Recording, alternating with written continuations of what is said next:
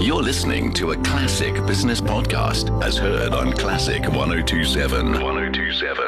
Well, two out of every three applications for COVID 19 relief loans are being rejected. Certainly a sign that uh, desperate entrepreneurs either have no realistic chance of surviving the lockdown or that banks are being too conservative in lending to businesses eligible for relief assistance. Uh, these are the numbers that emerged from figures provided uh, over the weekend by the Banking Association of South Africa.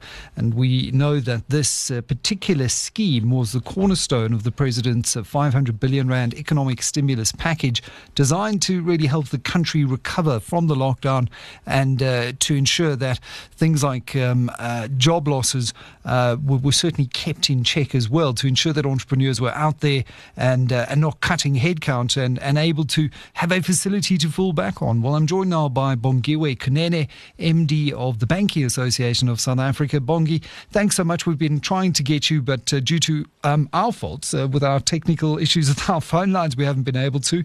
So thanks for agreeing to come and chat to us again. The, the line taken by BASA seems to be that businesses are reluctant to incur more debt. But from what I'm seeing, two thirds of applicants are rejected. So it still seems to be a risk tolerance issue from the bank side, or, or am I misreading that? Thanks a lot, Michael, for having me. Um, it's a combination of issues. Uh, the first one that maybe we're not talking about well enough is the number of SME businesses that are there. If we look at the 2018 figures of uh, the SME businesses, they were around 224,000. And the numbers that we're talking of as BASA of all applications, let alone who's rejected, who's declined, who's approved, it's 44,912. So in the universe of SMEs, those that have come to the banks are at about 20% of what we know is out there. And then, of course, when we look at the approval rates at 26%, that is a low number. The number that is striking in what we have given you is that which is still being processed because we don't know of those who are still being processed how many are going to be approved and how many will be declined. I see. So you can say from that universe uh, of uh, of twenty percent of the total SMEs that we know uh, and consider SMEs in that con- uh, in the country, uh, two thirds are are being rejected, but that still is outstanding to an extent. I have been speaking to a few um, private equity principals who have investee companies, and um, they've been uh, relaying what their uh, CEOs of their investee companies have um, have confronted when applying for um, assistance through the scheme. And Company One uh, said that the bank refused to lend without executives uh, being um, uh, coming forward with personal surety. Now, I thought that was not in the spirit of the facility. What is the, the current status uh, around banks uh, requiring personal surety to access this facility? I guess what we have to look at is uh, when these loans are assessed, what are the banks really looking at? They are looking at the ability of each company to repay they're also looking to see if they have utilized the funding that they have. And it would be a stretch to say that when you have not utilized avenues that are available to you, you want to go for the uh, provision that's been made with the backing of taxpayers' money. So they have to do a real balancing act uh, because the banks still have available funding from their own sources. And if the company has shareholders who could also give it the necessary capital boost, they would be looking at everything that is available to that company. Understood. Um, I do think, though, in the spirit of this particular scheme, chatting to entrepreneurs, chatting to these principals in the private equity industry, and there are many other um, examples that I've got in front of me. I can't run through all of them, but there is a sense that business owners are now opting out because they don't believe in the scheme and they feel that on their own, uh, they've just got to find a way. And entrepreneurs will find a way.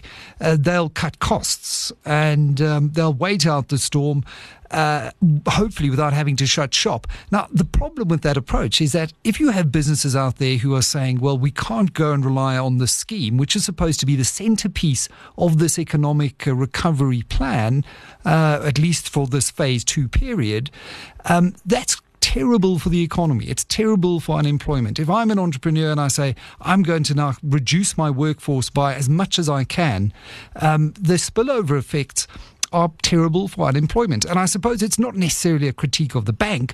The, the, the, question is whose responsibility is it then to stimulate the economy? Because this scheme is not having the desired effect. Yeah, I would say that we are missing each other in translation between the banks, the intentions of the scheme, and the entrepreneurs for whom the scheme is designed. The original intention was that the businesses must keep running, which is why we have this as a business reboost. And the intention was also that the businesses must keep their employees uh, on board and keep paying them and uh, paying their suppliers. So if businesses are taking a decision which says we are not going to borrow more for whatever reason, then it's really a tragedy of miscommunication because the rates at which this money is given is more favorable than what they would have gotten from uh, normal uh, borrowing. I hear what you're saying there, but the businesses are saying that when they do apply, they're not being granted. Um, the, uh, for example, Company 2 here says that the bank declined them because they don't need it yet. Uh, the company has experienced significant COVID disruption. It's trading through this disruption. Luckily, they've had a reasonable balance sheet to make it through. But a facility like this is actually meant to serve as a safety net for sudden shocks.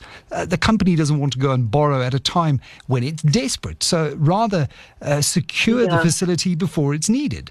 Uh, and then uh, it's declined. So, what does a company like that do?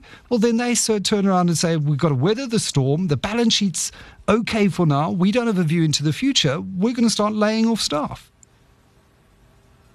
Which is a real unfortunate outcome because this loan guarantee scheme is exactly designed to assist in that period. Uh, what I would say is that it's an alignment exercise that we need to do here and communicate better. Mm. Because that company, your company too, uh, should be able to have a conversation with their banker of working things out in time because no one is certain. The biggest, our, our common enemy here is business environment uncertainty. It's economic outlook uncertainty. And all companies, even those whose balance sheet can still work in this period, they are taking the right decision by going into the bank and saying, I want the assurance that I will have money if and when I need it. So it is it's a discussion where they're failing to hear each other.